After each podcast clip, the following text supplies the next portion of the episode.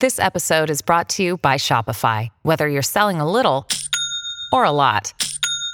Shopify helps you do your thing, however you cha-ching. From the launch your online shop stage, all the way to the we just hit a million orders stage. No matter what stage you're in, Shopify's there to help you grow. Sign up for a $1 per month trial period at shopify.com slash special offer, all lowercase. That's shopify.com slash special offer.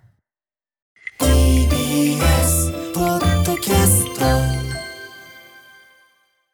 時刻は6時30分になりました。9月14日木曜日。TBS ラジオキーステーションにお送りしているアフターシックスジャンクション。パーソナリティの私ライムスター歌丸。そして木曜パートナーのうないりさですここからはカルチャー界の気になる人物動きを紹介するカルチャートーク。今夜のゲストは翻訳家の森瀬亮さんです。よろしくお願いします。あどうもあの当番組のその他もろもろマリアあの担当の森瀬です。よろしくお願いし言ってるんます。その他っていうけどそその他が結構ヘビーな領域ですから。毎回違うテーマで呼ばれますよ。まあ確かにえでもさ今まではやっぱクトゥルクトゥルとか、まあ、あと指輪物語であるとか、えーまあ、英雄コナンとかですね、まあ、あるじゃないですか。一つこうちょっとこうダークな。ダークファンタジーダークファンタジーものとか。そうですね、えー、割とハードでダークみたいなね、領域をちょっとご紹介いただいてるんですが今回はなんと森瀬さんお話マリオなんですね。あのマリオですよね。あのマリオですね。今え映画もね今年大ヒットしました。あのマリオですよね、とびっきりハードでダークなやつですよ。ええどえいやいやいや大丈夫ですか？えどういうことですか？大丈夫ですよ。あの,、はい。あのマリオですよ。マリオバーバじゃないですかねマリオですからねこれね。はい。ということで改めて森瀬さんご紹介しておきましょう。はい、えー、森瀬さん現在は主にライター翻訳者として特にクトゥルー神話の分野での仕事が多いんですがパソコン中心のレトロゲーム研究者コレクターとしての活動もしていてレトロゲーム配信サイトプロジェクトエッグの企画者の一人にして元ディレクター。現在は外部スタッフとして協力されているなどの一面もあるということなんです。えーさらには渡辺則明さん国産 RPG クロニクル番組でもやりました。この企画にファミコン以前の RPG を扱いさんの、えーアドバイスもされたということで森瀬さん実はだからゲームも専門家でいらっしゃったんですね。すごい。はいあの古いやつなんですけどね。うん。うん。えーえーあのでもそれレトロゲームの世界でもすごく専門でやられてると、で、えーとまあ、今日はマリオということですけどマリオお詳しいっていうことですか？そっちの中でも。そうですね。やっぱり最初の頃ですか？古い時代からゲームずっとやってますと、どうしてもマリオが出てくるゲームっていうのはどう触ってくるんですよね。まあ、まずドンキーコングから始まりまして、あの任天堂のゲームウォッチにはいろんなものにマリオ出てきたりします。ね、あの、ええ。僕もリアルタイムでその登場の時はあの体験はしてるはずなんですけど、はい。確かに初期のこと結構忘れちゃっててだからドンキーコングはもちろん太い道としてあるからあるけど、はい。なんかいろんなマリオの登場の仕方みたいな確かにああれ？そう言われればみたいな。結構なんか記憶の扉をあのこのタイミングで開かれたという感じがございますね。はい、うん。それでもってあの大体そういうマリオが出てくるみたいな共通項があるゲームが複数あるとそれを集め始めるのが僕なんですよ。あやっぱりこうなんかコンプリートしたくなる。コンプリートまではいかないんですけどね、なんとなく。並べたくなる。これはまあまだなんとなくです。いやいやいやいや、はい。はい。ということで、まあ、あの実はこれマリオというのを扱うというかね番組でメインで扱うのは初めてなのでこの番組は10月で2になる前にですね、まあ、今年の大ヒット作でもありますから、まあ、バービーに抜かれちゃったけども、えー大ヒット作マリオもありましたんで、えースーパーになる前のマリオがどうだったのかというお話を伺っていきたいと思います。森瀬さんよろしくお願いします。よろしくお願いします。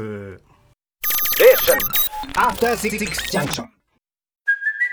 Hey, it's Kaylee Cuoco for Priceline. Ready to go to your happy place for a happy price? Well, why didn't you say so? Just download the Priceline app right now and save up to 60% on hotels. So, whether it's Cousin Kevin's Kazoo concert in Kansas City, go Kevin, or Becky's Bachelorette Bash in Bermuda, you never have to miss a trip ever again. So, download the Priceline app today. Your savings are waiting. Go to your happy place for a happy price.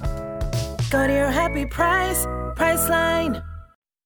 生放送でお送りしているアフターシックスジャンクション今夜のゲストは翻訳家レトロゲーム研究者の森瀬亮さんですよろしくお願いしよますろしくお願いしお願ます。いします。ということでここから本当に知ってるマリオのことということで伺っていきたいと思います。よろしくお願いします。えーではマリオのまあ誕生デビューというのはいつどのタイミングということになるんでしょうか？はい、えー、とまずですね1981年の7月にあの稼働したあのアーケードゲームゲームセンターのゲームですね、のドンキーコングのプレイヤーキャラクターが最初です、はいただし実は最初名前がないですね、あーあのしかもあの職業も大工だった。あのだ。ノット配管工です、配管工じゃない。確かにそっか。なんかトンカチ。トンカチがうん。確かに言われてみたいなことですよね。はい、でちなみにちょっと後にですねあのゲームウォッチというですねあの時計付きのあのコンパクトなゲームのはい。シリーズを任天堂さんやってまして、うんあれでもドンキーコング出てましてあの大人気作品なんですが、はい。マニュアルを確認しますとですね、ん。名前がない。じゃあまだ。どう説明してるか、うんうんうん。あの2つありました呼び名が。まず人人。人。を上に移動するというマニュアルがあります。ああとですね画面説明でお助け。あ救助マンだ。救助マンというのが、はい。救助マン。救助マン。あまあ、まあそうだからピーチらしき。今で言うピーチ姫を助けにというようなことかなということであのマリオという名前はまだこの時点ではない。人人ってやばいね。いいですよね人って。でもでもやっぱそのあのプレイヤーキャラクターにその今我々が考えるようなその IP 的なそのキャラクターを託すっていうのがなかったわけよね。まだ技術もあのスペックもあくまでないしさ遊ぶもの自分が操作して遊ぶっていうことが、はい。ただ最初からイタリア人だったようでしてあの宮本茂さんですねデザイナーの,、うん。あのイタリアのマルティロというイラストレーターさんがあの鼻でかは鼻がでかくてですね、うんうんひげがあるキャラクターを、うんうん。あの描くのが好きだあの得意だった方なんですね、はいはい。そのあのキャラクターがイメージにあったんでまあイタリア人だろうというのは宮本茂さんそうなんだ。やっぱりあの少ないドット絵で少ないドット絵でこうキャラクターを描くのにやっぱでかいあ花ひげっていうのがやりやすかったっていうのは当然あるでしょう。じゃあ最初からイタリア系ではあったと。でマリオというネーミングはじゃあいつついたんでしょそれがですねあのドンキーコングジュニアというですねドンキーコングの続編のゲームですね。6あのこれ82年の6月に稼働したんですけど、あのここで初めて正式にマリオという名前がうこれはそのえアーケードですよね。アーケードで出ててっていうことはそのはいゲーム機のその説明のところになんかマリオ。もうちゃんとマリオってインストに書いてあるああとあれかプレイヤーのところにマリオ何人みたいなのが出るってことですかね。はい。でただですねあの実はそれの前からもうマリオって社内で呼ばれてると。あの任天堂のアメリカ支社だというか、まあ、まあ任天堂アメリカというのがあったんですけれど、あのそこで使ってた倉庫のオーナーさんの名前がマリオでええ。ドンキーコングの主人公のことを社内ではもうなんとなくマリオマリオと呼んでたそうです。なんかだからそのおおっさんがなんかあのキャラクターっぽくね？みたいな。な多分逃げたんでしょうね。ね。あの写真までは見たことだからないですけどなんか相性的にこうママリオみたいな呼んでたらみたいなことなんだ。はい、であのもうなんとなくもうドンキーコングジュニアでもうマリオでいいやになったってことでしょう、うんうんうんそしてあのその後にあの、まあ、配管工設定がついたのは今度はあのアーケード版の「マリオブラザーズ」というゲームが出まして、そこでようやくですね、ただ実はそれ以前ゲームウォッチ版でマリオが主人公のゲームっていうのは2種類出てまして、ほうほう。あのマリオブラザーズそのもののタイトルとあとあのマリオズセメントファクトリーというのが出てます。マリオズセメントファクトリー、はい。まあ、これが兄弟のゲームなんですけど実はあのこの時点だと瓶詰め工場やセメント工場でいろいろ働いてますね。いろいろ職を職をまだ転々としていた、兄弟。そしてドンキーコングジュニアで敵役として出るわけなんですけどその時はもう檻の中に捕らえたドンキーコングを閉じ込めてなんかあの鞭を持っているというですね調教師みたいな感じで、あそうなんだ、あまだ全然キャラだから定まってないっていう感じですね、そうかだか。からだいぶ長い時間あの歴史があったわけですよ。はいで、えー、と皆さんご存知マリオブ,、ね、マリオブラザーズなわけですからルイージ登場はいつでしょうか？はい、あの兄弟として登場したのはあの先ほどちょっと出ましたけどあの1983年3月発売のゲームウォッチ版のマリオブラザーズですね。ゲームウォッチ版のマリオブラザーズって、あのあ二面横に開くやつですね。横だ横だ。マルチスクリーンの、うんうんうんであのあれがこれがあの瓶詰め工場の話です、うんうん。であのちゃんとあのマニュアル見ますとルイージって書いてありますね、はいまあだからイタリア系でもう一人っつってそういう感じつけたのかな、でその後に出たセメント工場のあのゲームでもあの一緒に働いてるわけですよ、兄弟として。あーまあだから登場2年でまあ大体この感じが固まってきたとであの宮本茂さんが例によってどうもつけ名前つけたらしいんですけど今回はあのイタリア人にありがちな名前でルイージとつけたと。うんうんあの僕は子供の頃は類似品だからルイージってつけたに違いないってみんな信じてたんですけどね。ああそんな失礼な理由ではなかったと、はい、それは何よりでした。はいはい。いえいえいえ。で、えースーパーマリオブラザーズになるわけですね後にね、はい、あのーまあ、かの有名な「スーパーマリオブラザーズ」がついに1985年9月にあの出るわけなんですけど、じゃあなんでスーパーってついたのかっていうと、まあ、単純にもちろんあの、まあ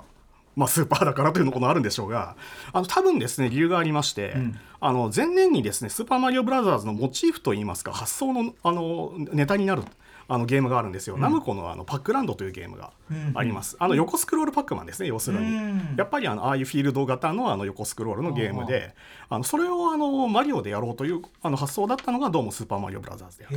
と。でつまりどういうことかというと、パワーエサを食べたパックマンなんですよああなるほど。そうかそうかそうか。パワーアップした状態をスーパーと呼んでると、なのであのパワーエサに代わってスーパーキノコでありスーパースターでありを食べる、そしてスーパーマリオになるわけです。そうか。パワーそうか。マリオが普通パワーアップした状態になりますよのスーパーマリオなんだ、なるほどなるほど、はい。はあはあはあ。でまあじゃあもう皆さんねもう名前もメンツも出揃ったっていう感じですかね。はい、はい。えーでえっとさっき初期のなんかドンキーコあのドンキーコングの前後もいろいろ出てる細かくはい、あのまずですねあのそもそもなんあのマリオというキャラクターはちょっとですね時間がずれるとあのへ生まれなかった可能性が高いという話がありまして、はいはい。最初ですねあのドンキーコングというゲームを作ろうとした時にあのだてかドンキーコングのあのに相当するゲームを作ろうとした時に、任天堂さんあのポパイというあのアメリカの漫画のキャラクターの権利を取得するために交渉中だったんですよ。ゲームウォッチでポパイありましたよね。ありましたけどそれがですね、あの実はちょっとあのえっ、とね81年7月にアーケード版、あれちょっと待ってくださいね、あのポパイあの10 81年の12月にポパイのアーケード版が稼働してるんですが、でその前にあのポパイのあのゲームウォッチ版が8月に出てます、はいはい。そしてあの7月にドンキーコングが動いてるんですけど、うんうん。要はですね交渉が長引いたんでポパイ使えないからあのオリジナルのキャラクターにしたそうです。ああじゃあ。ポパイ的ですもんね。だってほうれん草食べてパワーアップ。確かに。そういうキャラなんですよ。ね確かに。本当だ。おっさんがね。えー、つまりポパイの版権が順調に取れてたらもっと早くですね。もっと早く取れてたら、ポパイのポパイが今のスーパーマリオのまあてかそというよりはスーパーマリオのゲームのキャラクターになってここまで人気になったかもわかんないみたいな、多分ブルートを落っことすゲームにやったんでしょうね。ああそうでしょうね。あ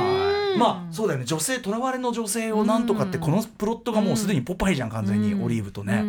ああなるほど。タイミングのあの勝利というか、うんうん。まあ、それによってあの世界に愛されるキャラクターが生まれたという。なるほどね。ゲーム誌追いかけてるとたまにこういうことあるからいいですよね、いやでもすごい。でもそれそれを伺ってあそういえばゲームウォッチポパイあったじゃんっていうのもはい。思い出したりしポました、パイはポパイでちゃんとその後にゲーム出てそれなりにちゃんと人気がありました。ね、ああなるほど、はい。でもとはいえねやっぱりその日本初のこのキャラクター、ゲームキャラクターっていうポマリオは生まれなかったかもという歴史のいたずらでございます。はい。さあということで、えーここからはマリオがスーパーになる前の主な作品についていくつかのテーマで伺っていきたいと思います。まずはこちらです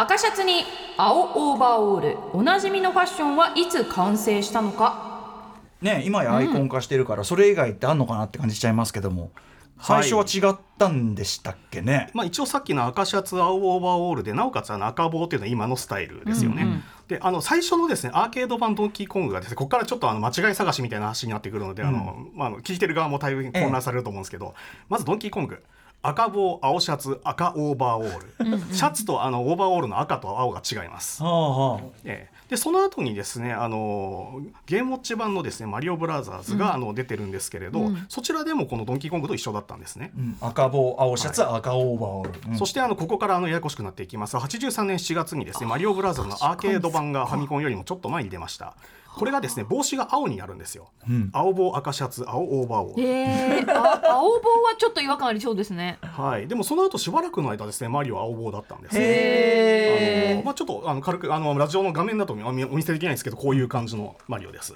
あーなんか青くてちょっとルイージと見分けつきづれえな。これでもあのファミコン版のマリオブラザーズもちゃんと青棒なんですよ。あそうか、かわいい。何これ、はいちょっとね今より可愛らしい感じのキャラですそんね、な感じです。ですねでその後にあのなんでしょうね。外伝的な作品みたいな扱いであのアーケードが先に出たあの VS レッキングクルーというですね、あのマリオが登場する、まあ、あとルイージも登場するゲームが出ます、ん。こちらですと今度はですねいつもの格好と違ってあの赤棒と赤オーバーオールでななんかどうも素肌っぽいキャラクターになるんですね。あえ素肌にオーバーオール？あこれあのゲーム中のキャラクターであのちゃんとあのパケットが見ますとあの服着てるんですけど、うんうん。なんかマッチョな感じだなあれもね。はい。まあ、これはちょっと番外としましょう。そしてあの85年9月の「スーパーマリオブラザーズ」これがあの赤棒青シャツ赤オーバーオールというですね、うんうん。あのキャラクターになっています。なかなか赤オーバーオールが続きますねやっぱね。はい。うん。であの